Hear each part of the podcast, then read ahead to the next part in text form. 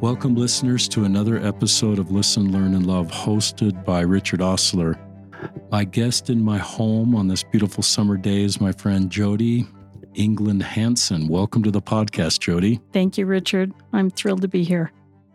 Um, about six years ago, when I stepped in the space of trying to better support LGBTQ Latter day Saints, there were some people already in this space that were active LDS and saying kind things about gay people. And Jody was one of those. And I realize um, Jody's mentoring to me in this space and in my life has been very helpful. There's others, but I recognize I could be a committed Latter day Saint and support LGBTQ people. And so I'd like to publicly thank Jody for her good influence in my life um, and the wonderful woman she is. And this podcast, having her on the podcast, is probably five years overdue. Um, should have had her on the podcast multiple times, but I just kept this getting this impression to reach out to Jody um, to have her tell part of her story, but also to talk about her father, um, Eugene England, who is somebody six years ago I didn't know and um, somebody that passed away in 2021. That's 20, no, 20 2001. 2001. So that's 21 years ago. Yes. And that's Jody's father. A couple biographies, biographies have been written about him that have come out last year. We're going to talk about those. Um, but he is just an incredible member of our faith community. And um, these biographies and Jody's stories about him will honor him, honor him but the real reason I wanted to do this podcast is there may be younger members of our church, millennials, Gen Zs, Gen X. I guess there's two gens if I can keep stretched. For now, I'm sure now. there are more.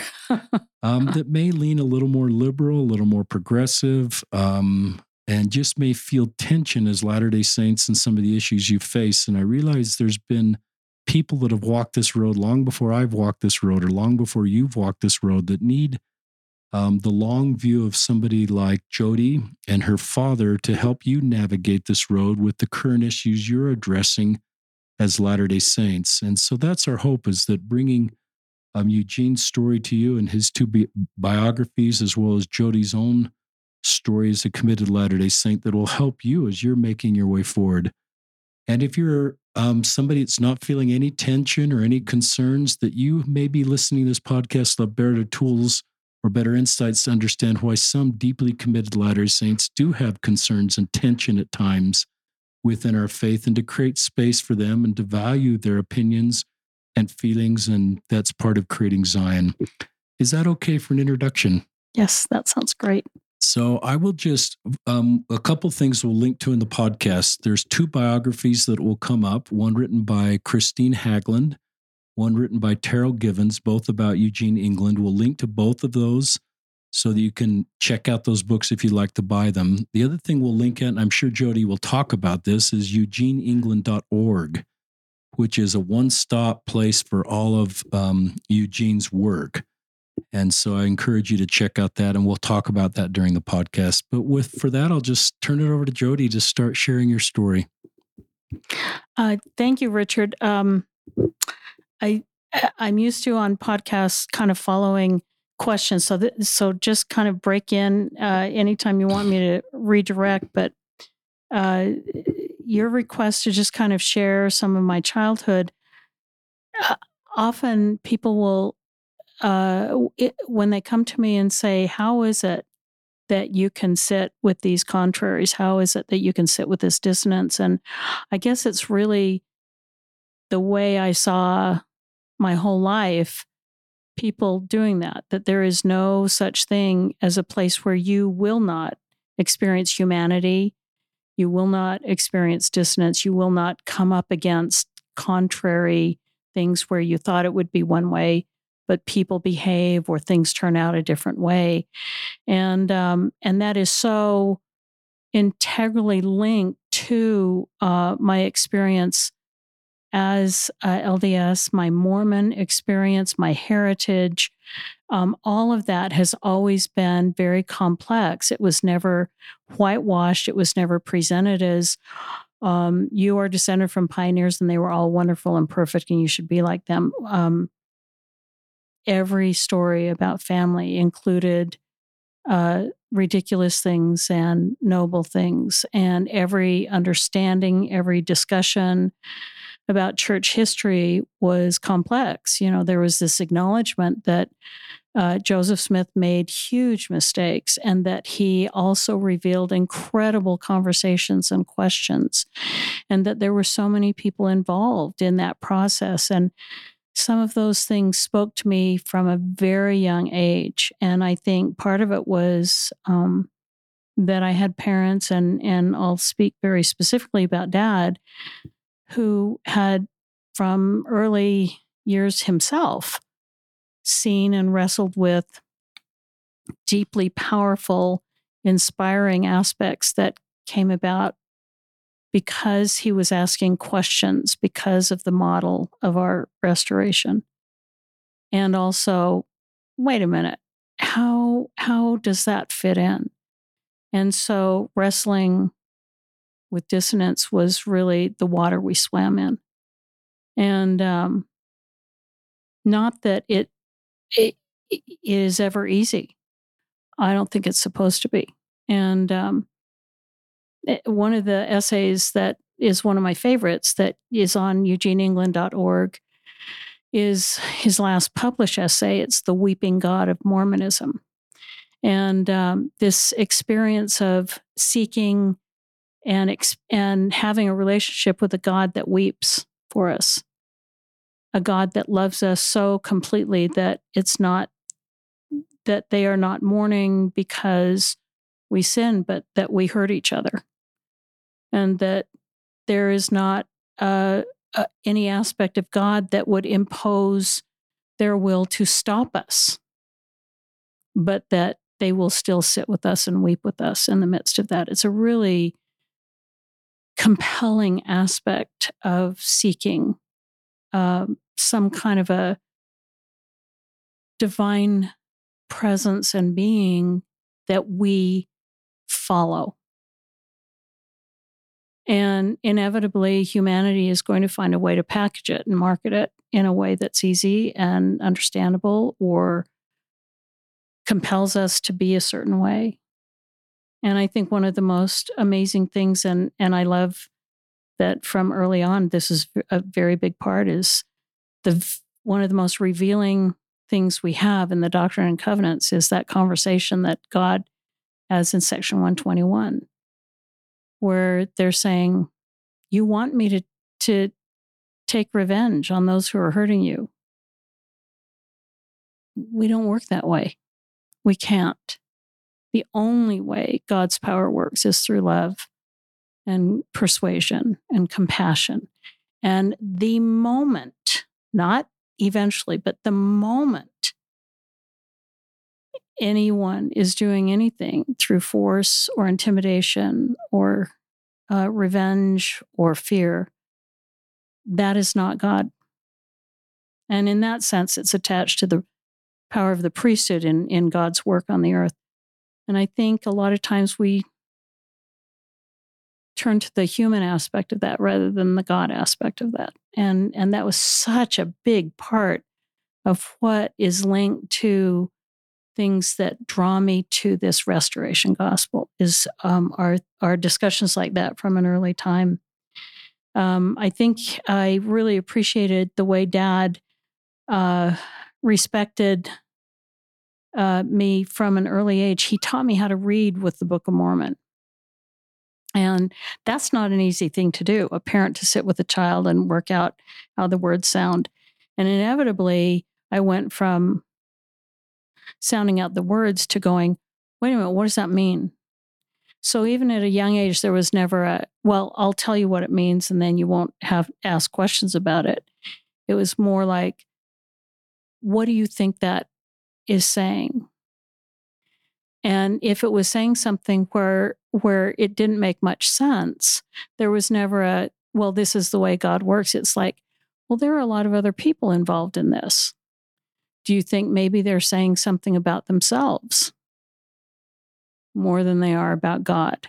And so, from an early age, this understanding any community, any faith community, any political, any family, it involves humans. And, and to never assume that just because something is in the scriptures or being said at conference, this is what God would say. More along the lines of this is where God asks us to wrestle with finding how people are trying to work through this journey. And um, and that he was fine when it was hard. I could say, well, that I don't like that.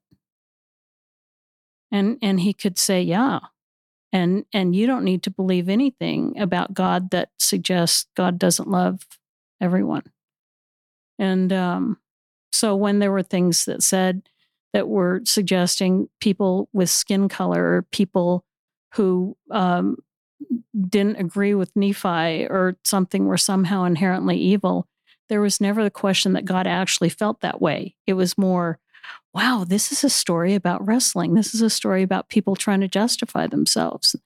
This is a valuable thing to study. And um, well, I see many people really struggle because they think it has to be completely true and they have to believe it before they'll find value in it. I appreciate learning that the value is in the wrestle that you can sit in church next to someone that you know you would be yelling at at a political rally holding different picket signs, but you are both there trying to find God in your life. And that's part of the wrestle. Can you serve together to feed people who are hungry, even though you vote very differently? I don't always do well with that. But even um, dad took me to my first political rally. He, to him, activism is inherently connected to faith and dedication to Christ. And um, so he took me to my first rally when I was eight, and he'd he'd have my siblings and and me pass out flyers and canvas neighborhoods even before then. And this was in the '60s in the Bay Area. He was at Stanford and taught at Berkeley as well. And and uh, but basically it was if you saw a problem especially if if it concerned discrimination or injustice for others as a follower of christ you needed to heed a call to do something and make a difference. And so that was very much a part of things um, from an early age. And they were always um, they were just one of many in in the community that would host regular discussions and firesides in their home. That was so prevalent and was until there was a statement, and I won't mention names, but suggesting that that was wrong. But that was always going on. And some of the people who would talk at those firesides are now general authorities. Some some of their children are now general authorities, and this was really a big part. You know, the discussions, and they were dynamic and and it wasn't about agreement. It wasn't about um this is everyone has to feel this way. So um that was a big part of my childhood that there is uh there are contraries there are paradox and that we're all experiencing it or avoiding it um dealing with consequences either way um, and I saw him wrestle. Um, I think a big example is uh, is uh, LGBTQ issues because very early on uh, there were students and family members and loved ones that came to him for counsel and direction, and he didn't always know what to say. And he he was eh, uh, for a while he was trying to work this out like almost like trying to to reconcile something. And he wrote about it but what he was writing about just couldn't reconcile the contradictions. And um, something that i appreciate is uh, and this happened only a few years before he died. He and i were flying to seattle. He was going up to speak at the affirmation conference there. I was going up to help my sister um, who had a new baby and we were on the plane and he had me read his his address and and I I had been reading things over the years we had loved ones who were gay and and had been you know a part of our lives and and out for many years at that point but um, he he was still trying to somehow find a way to reconcile uh, this. You know,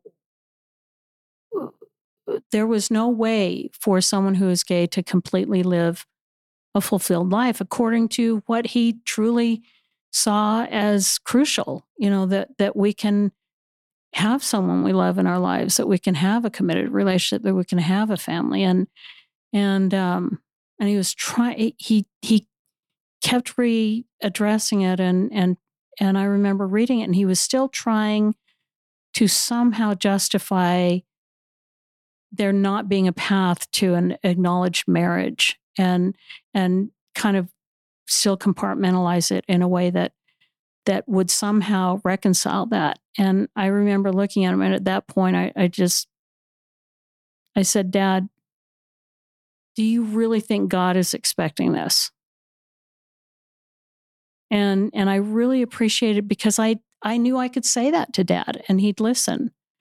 Um, there were many times when, in discussions, and and some somebody, one of us would say, "No, I I just do you really do you really think this is how it is?"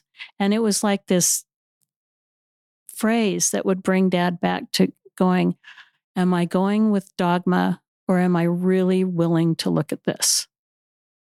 And he he had apparently some pretty fascinating discussions at that conference, and he started writing differently about it and acknowledging that this was not an answer to say you will be lonely. You need to deal with this um, cross, and uh, so I appreciate him being willing to say, "I have been wrong. I, I'm looking at this more. I don't know what we do with this, but this is not working. So um, that was that was an interesting time, and and I still wonder what would have happened if he had lived longer. How how would he, have addressed this, and what would he have done um, with this? I think it's interesting how um, member there were members and leaders, church leaders that really loved him, really honored um, this extraordinary faith of his, but others had no idea what to think. And unfortunately, the only thing they could think of was to try to silence him and remove him. Um, the same year he was awarded Professor of the Year at BYU, there were also efforts by someone else to have him removed. And um, wow. he was actually told by a high level administrator that it was nothing that he had, he hadn't said or done anything that was of concern, but they were worried that he could say or do something that would concern them. So they wanted to get rid of him.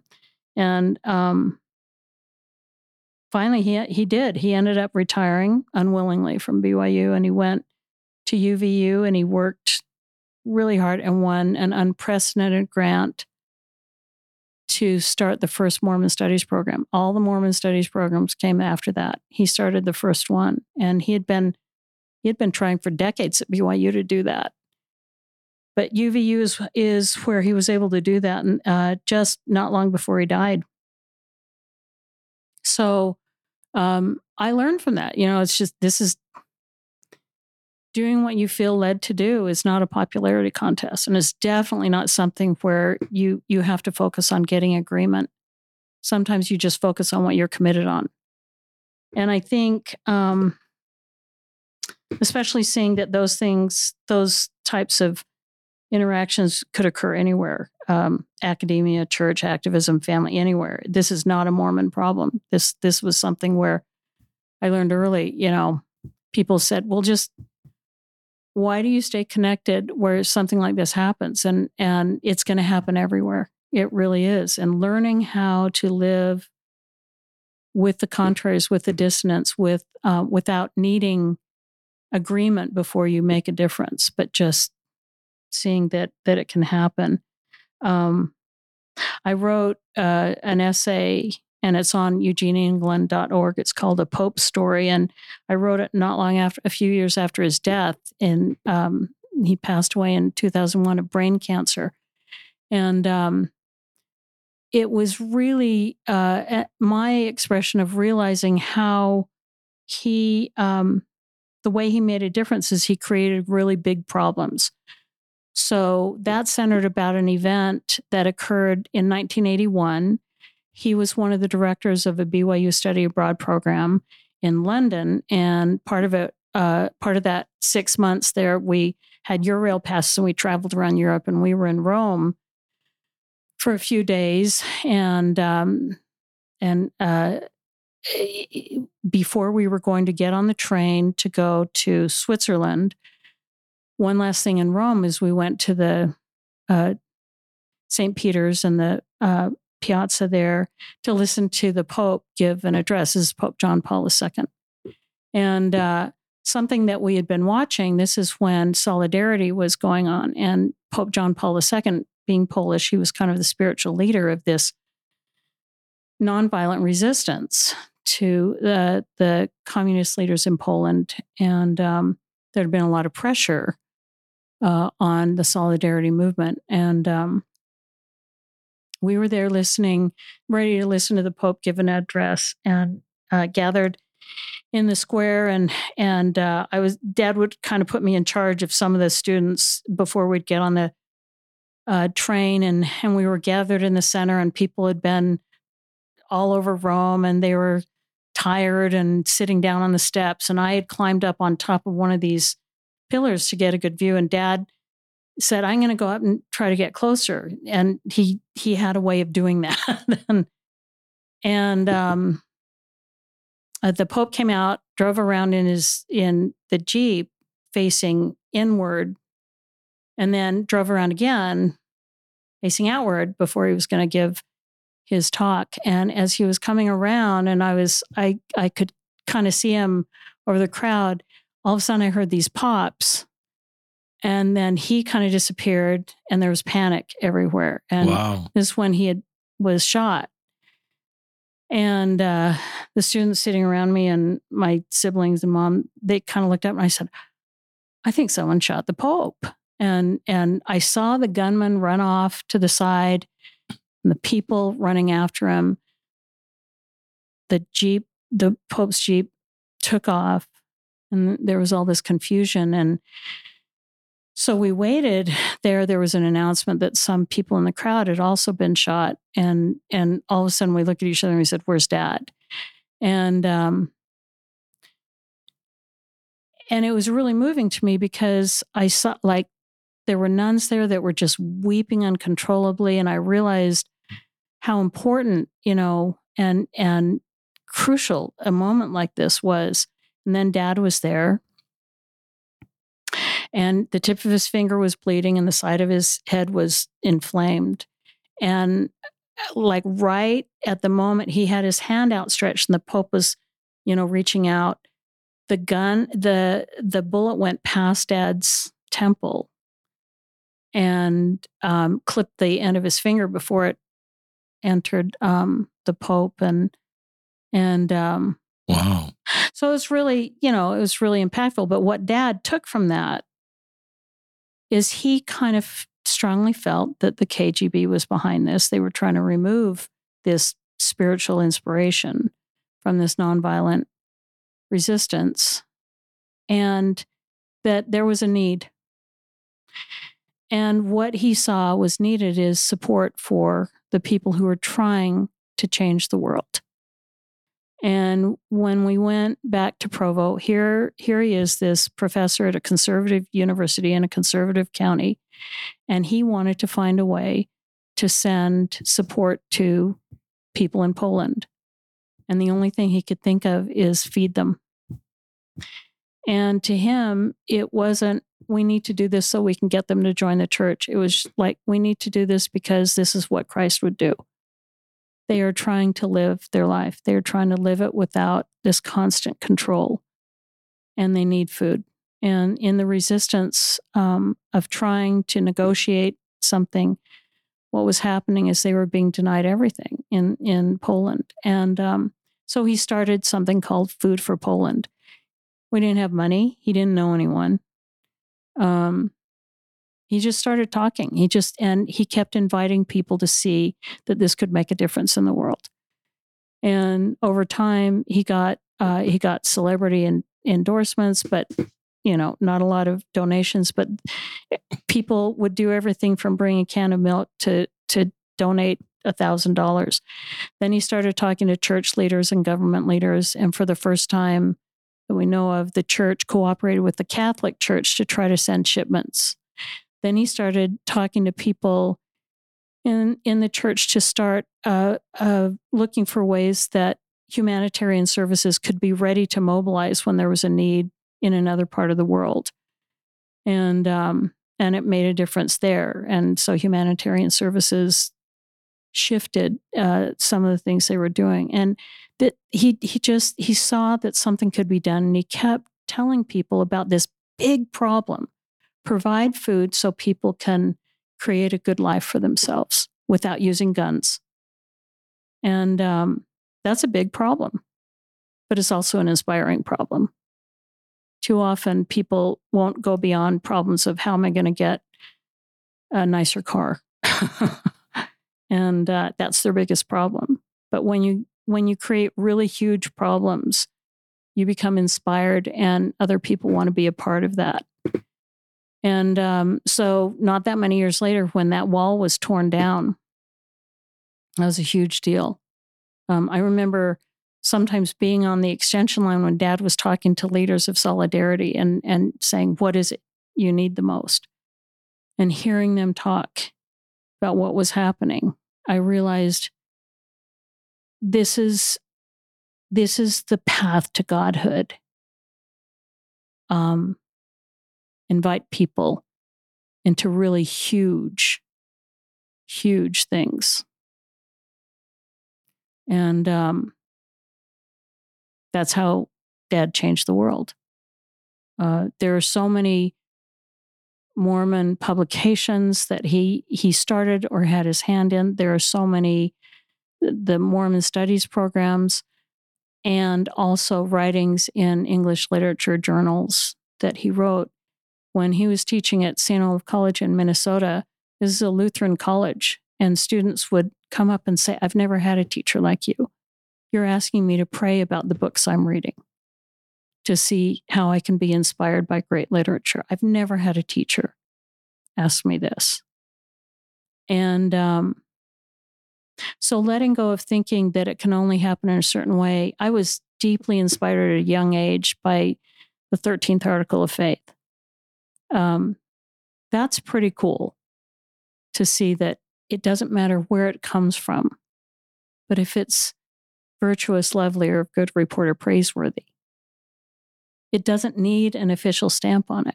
We're the ones who can recognize where that is, and then we can do something about it. And this was dad doing that over and over. And uh, while, uh, you know, he was not perfect or anything, but it was pretty amazing to be, have him uh, as a mentor.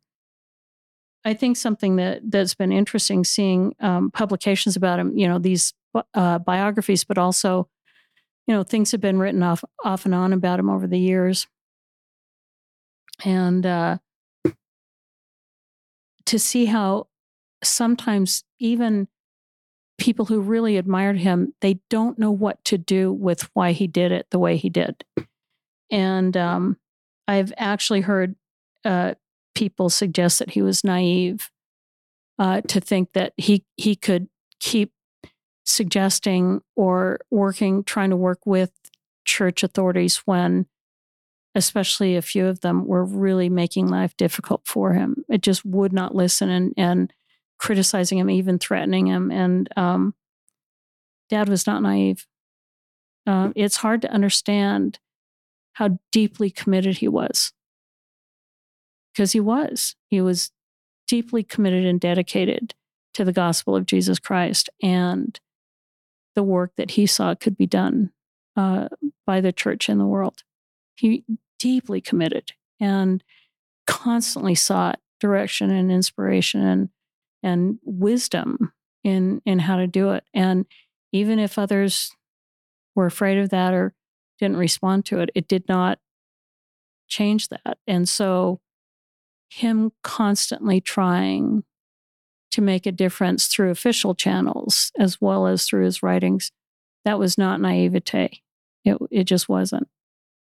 It was it was commitment, and um, again, I learned from that. Uh, I I've been a part of advocacy groups that have gone from being very dedicated to saving lives to shifting over to being more dedicated to branding and and getting donations and sometimes you have to realize okay i will this does not mean that i have to stop doing what i feel led to do and find other channels to do it. Um, he never gave up on that. That was that really was uh, well it's it's something that i experienced um, not long before we moved from colorado back to here uh, a, a leader who had been we had served right next to for 10 years and and uh, he had been really appreciative and and seemed to be led by inspiration and something had made him afraid. And um, he he really used every bit of his position to try to control um, control a, a, a situation where we really were creating a space for people whose lives depended on it. And he didn't want that. And and it's devastating. Um, it was really devastating. And uh, but these moments with god that i had where I just felt God sitting with me, not justifying anything, not telling me I had to do anything, just sitting with me and my pain and feeling a betrayal. And I realized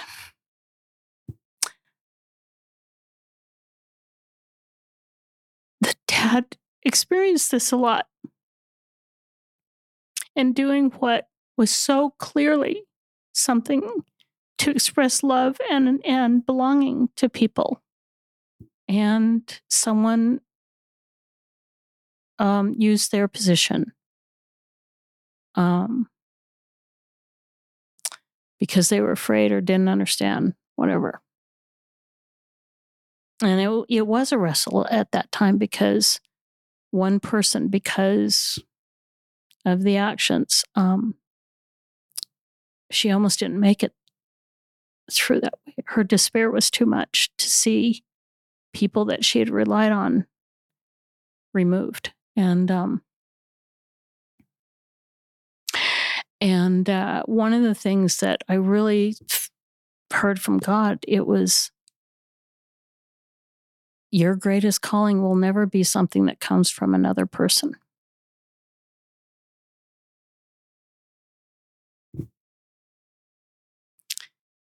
you will know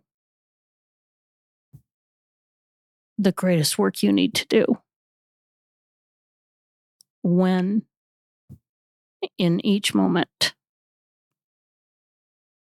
you have the opportunity to do that. And no matter where you go, no matter what building you're in, no matter what meeting you're in, I'm with you. And if you're willing to show up wherever you show up, I'm with you. And um, that's not always easy because there are a lot of times I just want to not show up. Um, people have the ability to use their position. They do. And I'm, again, I'm not just talking about church communities. They, people want to control what they don't understand and it happens everywhere. But um, dad was one of the people who brought that wall down. And it took millions of people doing what they do to bring walls down. And dad was one of them.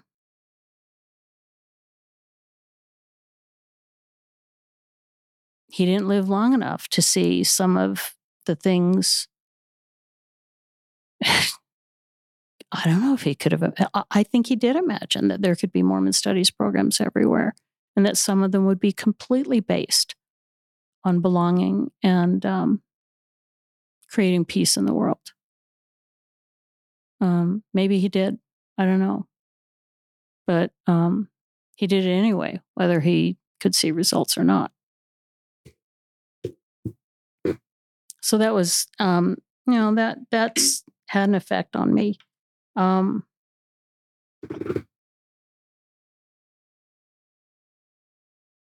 he uh, his writings really reveal he he was willing to be very raw with some of his writings. They are personal essays. Um, he he was willing to reveal his wrestle. Uh, it, there are a lot of paradoxes of faith and intelligence, um, dedication, even when it's hard, uh, um, over and over. It, you know, he he talks about this this human experience towards divinity, and uh, it's messy. It's it's deep wounds. It's the ministry is about sitting with each other in the pain, not having the answer that's going to get rid of the pain, and um, and where that leads you. Um, this is this just doesn't fit into an easily marketed message, and yet that is the essence, I think, of of gospel work on the earth. I think it's what Christ calls us into. Inevitably, in an organization, you have to market, you have to brand. That's just the nature of it. And I think we need to learn an understanding that an organization can take care of that administrative, that organization part and the part that draws us, that brings us into it, is the ministering, the messy part, the part that cannot be packaged. Um, I I have to tell you, I I I'm an artist. I really appreciate visual things, and so when when a logo is changed to something that's limiting, it really riles me. At the same time, realizing, okay, that's that part of it. And the essence really is how is it that we treat each other and how do we create belonging? And that ultimately has to be up to each member to overcome whatever, you know, we're going to make this look good. We're going to convince people that they have to be there. And over here, the the real experience is people come where they feel loved. People come where they want to be. You don't have to talk anyone into being where they feel loved. So if you create that place of being and it happens to be in the in the church house, people are going to fill them up. If you create a sense of of being needed and wanted and it's it's a really messy service project, people are going to show up. Human beings are starving for that and um, and seeing how dad could invite people to see that this is a place where you will experience that or where people need that and so they they would come and do things they never thought they would do um it's it's pretty extraordinary um i think some of his essays are more pertinent than ever uh i've heard a number of people say you know the talks I used to listen to from General Conference just don't talk to me anymore. But your dad's essay, I see something new there that's now pertinent in my life. This essay here was exactly what I needed. Um, there was this great, um,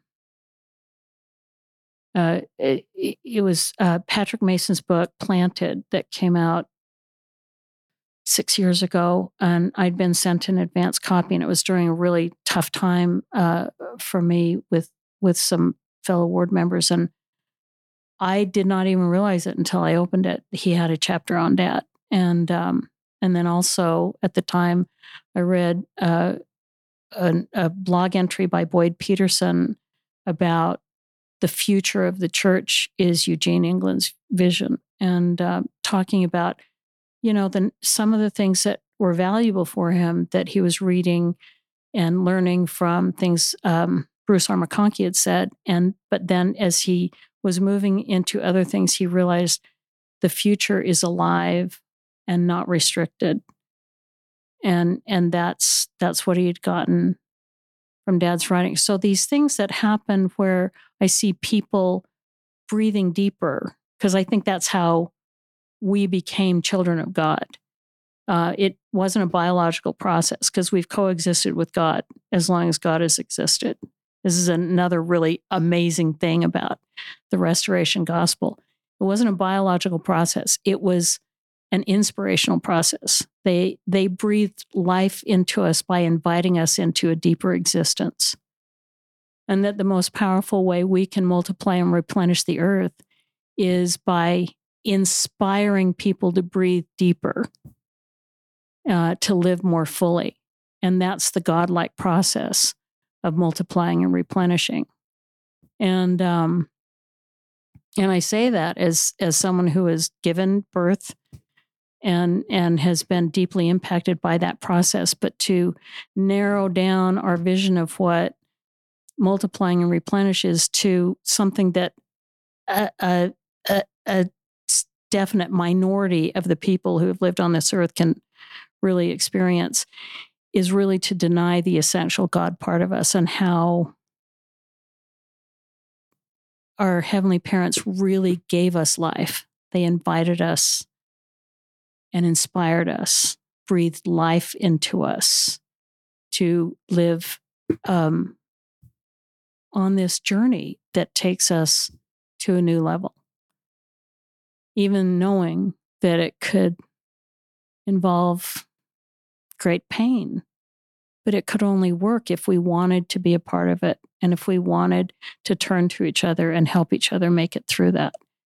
That is greater life. That's deeper breathing. That's that's more fulfilling existence. And um, I think that's the life that Dad continues to bring. You know, you you you can read what he wrote. Some of his talks were recorded. I think one of the most moving was the last talk he gave at BYU. Um, it's really incredible to to hear him, to listen to that, and to see what is this is is this bringing more breath to my thoughts, my options, what I'm willing to take on, how I'm willing to live. And um, in a sense, it's what keeps happening, even in even in the moments of deepest pain and betrayal. Being willing to see that God is sitting right there, breathing with me, helping me see it a deeper way to go through this, not just see it as someone hurt me, they should hurt. Someone hurt me, they're wrong. But just this existence of sitting with, being one with, experiencing with. I don't think the atonement is about um, paying back. I think the atonement, and dad taught me this phrase very early on, is it's, it's an experience of at one Um, the, the power to transform us is that Christ became one with us, not to pay any scale back, but to have the experience of getting our existence is greater when we get it's with and through everyone. We are one with God. And um, to experience with each other causes us to want to love, to want to connect, to be one and care that what happens to anyone happens to all of us. And that kind of at one moment is deeply inspiring to lead me on. Um, so his words encourage that to me, sometimes at a great cost. But, but time after time, the cost ends up being something that is fleeting. So going to, and I'm not going to lie, you know, it's, it's been hard to realize, well, if I continue with this, this may mean that I won't get recognition or approval from uh, official channels or something. And uh, I'm not, it, you know, that can be really tough. That can be really tough. And there is really something that that time after time God keeps leading me into breathe deeper with me. And especially when there is someone who is on the verge of not wanting to take another breath. And I'm willing to say, I would rather tell you and be a voice that says you belong as much as the person behind the biggest podium in the world. And that would be enough to cause them to want to keep breathing. Um, sometimes those things are worth it.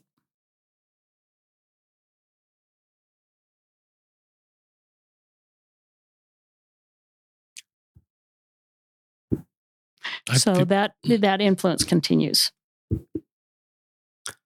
This is kind of sacred ground, listeners, for me to hear Jody talk um, about her experiences, her insights, and also to talk about her father, who's been gone for 21 years, born in 1933, would be 89 if he were alive. He would be very much a part of our community and would have another t- two decades of writing, and I'm mourning his loss and um, but I'm grateful that his voice continues. Um, even talking, I feel like takes away from the spirit, and I, I just a few things I wrote down, listeners, that as I hear, I love. I'm I I'll just read about four or five paragraphs or sentences that Jody shared. Activism was inherently connected to faith and dedicated to the gospel of Jesus Christ. Dad took me to my first rally when I was eight. Um, if you saw a problem, especially one that was causing problems or injustice for people as followers of Christ, you needed to heed the call and make a difference. And I just love the home you were grow, grew up in. And, and I recognize that I sense more of our Gen Z and millennials are wired that way. Um, there's I don't know if anybody wants has done the research on this, but I just sense this is why I'm so high.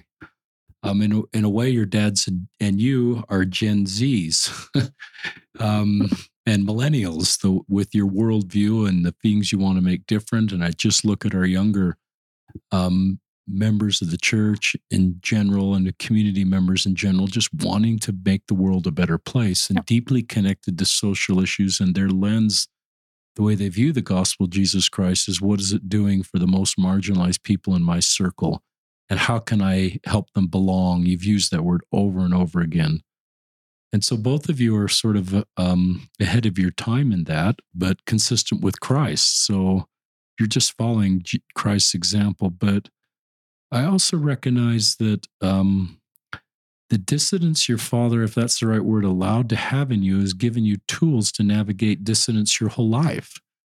And I'm thoughtful of Latter day Saints that are leaving our church. And I don't want to paint a broad brush, but I wonder sometimes in my morning walks if we had given them the better tools to manage dissonance or manage paradoxes, if they would have the tools to stay because I think a lot have a fundamental testimony of the restored gospel of Jesus Christ, but just don't know how to handle that. And I remember my personal story is really growing up with no dissidence.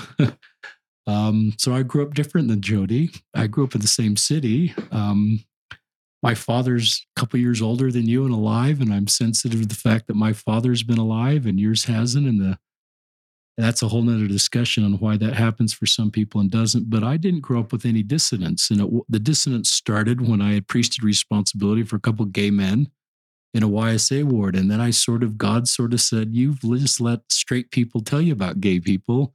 Got to listen to gay people tell you about gay people and sort of um, listen to the complexity of their situation. Just like your dad in way back in 1998 was thinking and talking about this and that created dissonance. Um, and many of you that are lgbtq or connected to that or parents feel that same dissonance. And i always thought the goal jody and this is why you help me and continue to help me the goal is to get back to no dissonance. Hmm.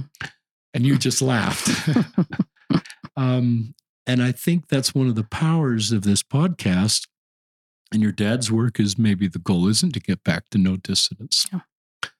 And your journey forward as a Latter day Saint isn't what my journey for the first decades of my life was no dissonance. Mm-hmm. And now I'm grateful for the paradox and the distance. Sometimes I want to go back to that earlier stage, but sometimes I don't because yeah. I can reach people in a way that I never could have reached before. And I know there's just, with all the work you're doing, you're doing suicide prevention training. I think you're doing that later today. All the circles you're in, or or this weekend or yeah. something. Yeah. Um, th- there's just a stream of people reaching out to you because they need the tools you have, and and they can talk to you about real things to help them manage the dissidence in their life and how that's a needed skill within our faith community. So, those of you that are in this stage of dissonance are younger and may not have the long view that Jody and your and your father have. Um, I think there's principles.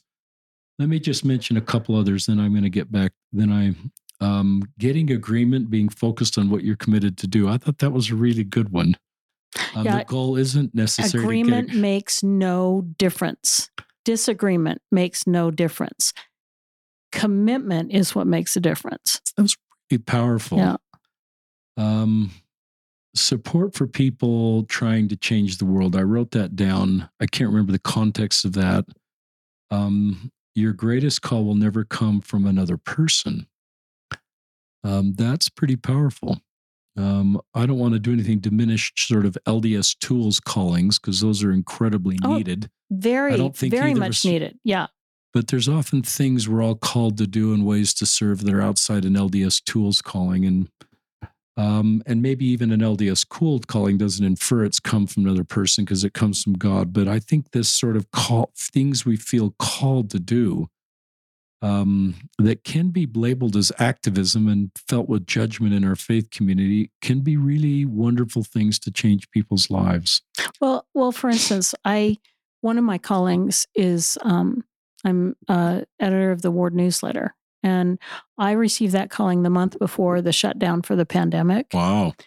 And uh, what, it, and all of a sudden there were no church meetings, that, you know, there were no announcements to put in there. But my greater calling is for people to find belonging connection. So I thought, people are going to get this newsletter whether they go to church or not and people need to feel connected more than anything. This is this is a big shift for a lot of people. So I listened to that part of the calling because it definitely wasn't anything that was expected with the basic ward newsletter letter and I just heeded a calling to help people connect and I just used that as one of the tools community resources, how, meeting out on your front porch, um, just just any number of things to communicate. Look, we're still here, and we still need to connect and and know that we can turn to each other. Um, you do not need to wait until someone else tells you how to do that. You can seek and look for direction and information as to how to make that happen, no matter what you're calling no matter what. And um, same type of thing. I was an ordinance worker in the Denver temple and then in the Salt Lake temple until it closed for remodel. And um, that is a one, as you know, it's a wonderful opportunity to just be someone that clears everything out of the way so people can have their own experience. Um, too often, people feel like well, I won't know what kind of experience to have until someone tells me. Uh, I need to hear what it means. I need to hear what to think. Um, I need to hear what I'll get. And son, and my grandpa was in the temple presidency when that annex was being built in the 60s. And he took me into the construction, you know, and he talked about the temple from the time I was a child that this is spiritual theater. This is where you go through a journey every single time and see what symbols tell you about your where you are. Um he never he never and and this is how it was taught for his generation for my dad's for part of mine I remember stake presidents bringing this up in college wards about the symbolism and the the journey that you go on and and the opportunity to just let the symbolism teach you individually and that they would never say this is what you're supposed to feel this is what you're supposed to think because that's not how ritual works and so as a worker I really was there to just clear all distractions out of the way so the person could have their own experience. It was a, an amazing opportunity. Um, I mourn the loss of the live session every single day, every day, because of that. Um, it's it's really hard for me, but I see the value of that. Um, I I had young people that I taught it in youth programs, and they'd come to me and go, I know I'm supposed to go on a mission. I know it. But how am I going to make it through the temple? How am I going to do that? Um, for various reasons. They didn't like what they were told. Um, this is something I appreciate about dad. If we just respect young people, instead of telling them what to think, ask them, what kind of experience are you having? What do you want to share with me? What what are you looking for? Instead of, well, you need to, you should. So I'd listen to young people who were not going to go through the temple. And I just I just told them basic stuff about how symbolic ritual works. I said, don't worry, don't worry about what's true. Don't worry about what you're supposed to think. Just see what's there for you. That's all. And they're still going. This is 10 years later. They're still going. And they'll tell me, they'll say, I have a love hate relationship with the temple. Sounds perfect. Sounds absolutely perfect. A ritual is, is there for you to learn. And um, there, you know, there are enough things in life that are difficult and wounding and harmful. Um, I think we can go a long way to to stop doing that with our uh, fear. If we can, if we can listen to people about where they're struggling and hurting, and say, "I'll, I'm here with you." That must be hard. I don't have an answer, and you're on a journey, and I'm on a journey maybe we can just remind each other we're not alone. That gives, that respects people to find their way through something. Will you tell our listeners the names of these two biographies that were written last year, the author and the names? Uh, so, Terryl gonna... Givens, it's uh, Stretching the Heavens, and uh, Kristine Haglund, it's Eugene England, a Mormon liberal. And um, I think both of them are valuable. People say, which, which is your favorite? And I go, there could be 50 biographies of dad, and each one would have something valuable. And each of these is different and has something of value. And, and so I highly recommend both of them. Um, I've been rereading Kristine's lately and, and uh, really kind of caught up in that. And again, and but I, I just, I really think they're both valuable. Um, one thing that I find interesting about Stretching the Heavens is it really is Terryl giving his perspective on dad's life, which I, I think is an important one. He's dealing with um, some really interesting experiences in, in how he observes that. Kristine is also sharing um, so much about dad's writing and, and his process for that. And I, I just find that really uh, very valuable to read. You've done this already, but talk to, I'm back to my millennial friends and Gen Z friends that are, and there's other people, I'm a baby boomer listening that are trying to figure out a way to stay in the church with the dissonance they feel on XXX issue. And I'm sure you've had hundreds of these conversations. Just, just, and you've already sort of done this, but just general principles in closing you'd give to someone that says, My goal is actually to find an authentic way to stay in the church I just can't reconcile this, this, or this. So I'm not sure I can stay. Um, I don't like the word stay. Good. Yeah. Uh, I, I, I, don't think that uh, aligns with what I find inspiring about the gospel at all. I I find I keep coming back to create and move forward. So a lot of times people think, well, Boy, if I'm that's moving, really powerful, by Yeah. the way, what you just said. Thank you. I, I, I just, I, I don't find much value in in feeling like you've got to stay because Move that's forward is, I love that so Yeah. much better than staying. Well, and unfortunately, a lot of times people assume, well, if I'm moving forward, I'm I'm leaving my community. Uh, well, I don't know, but to me, no matter what community or group I'm involved in, it involves me creating an experience and a journey. And a journey involves moving forward.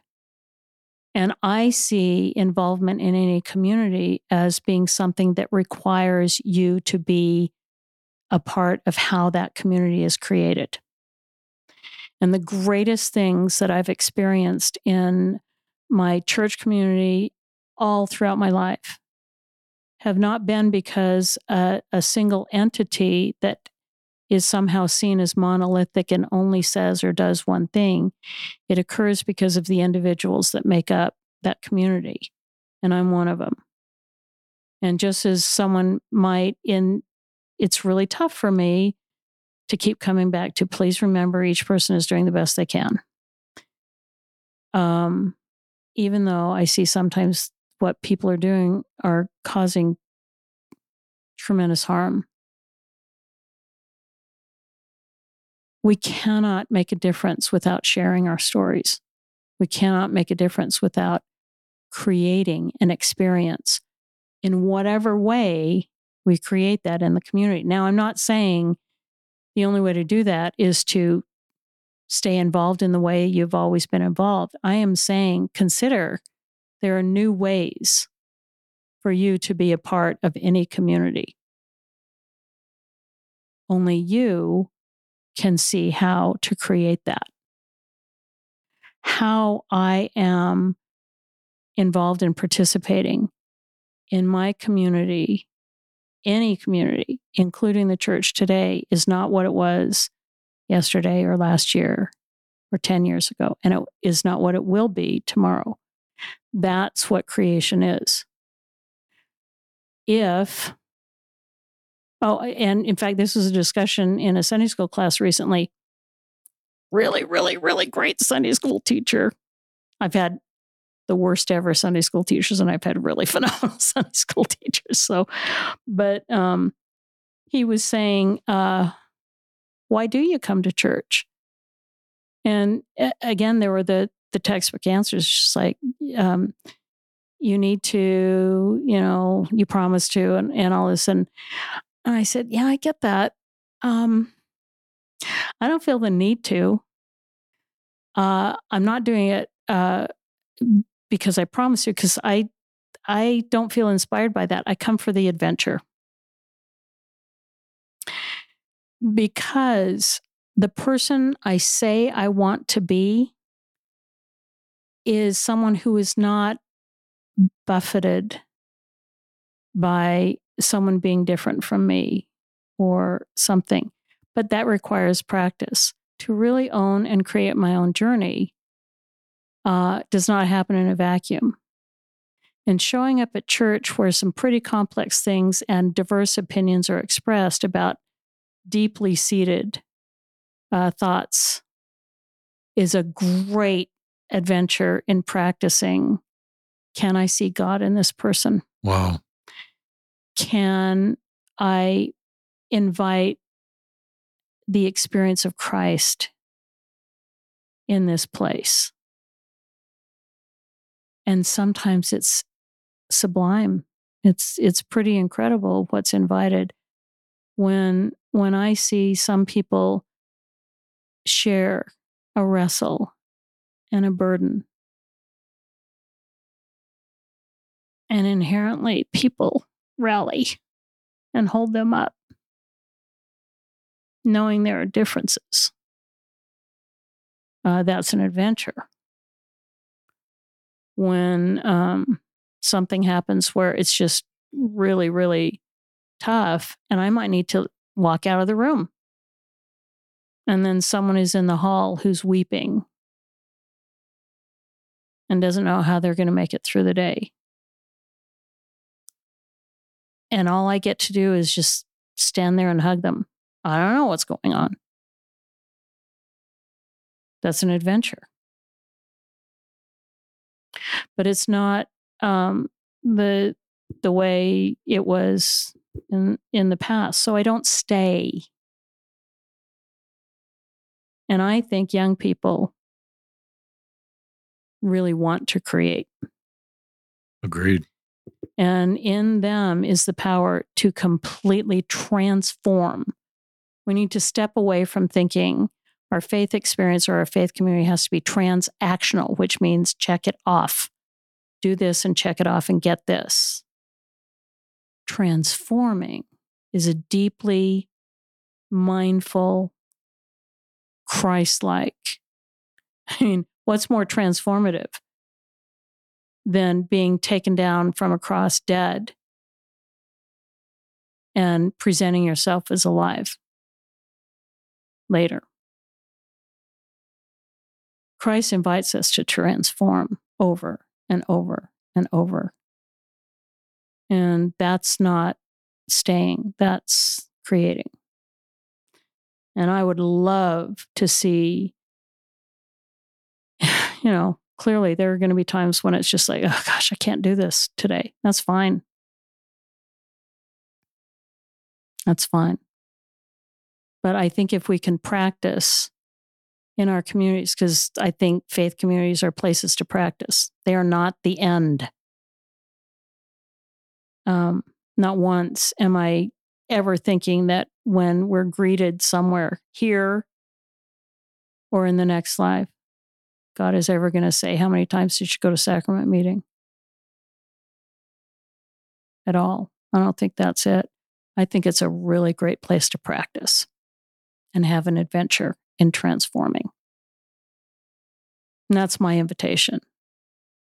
I don't care what, what, how young you are, what generation you are. That's my invitation. Practice creation.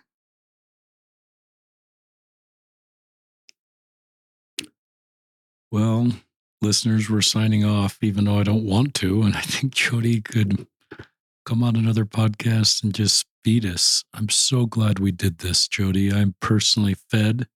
I've learned things. I will forever um, reframe the question how do I stay versus how do I move forward and how do I create? There's so much more power in that. There's so much more thoughtfulness in that. It's so much more my ability to grow the community. That was a beautiful segment.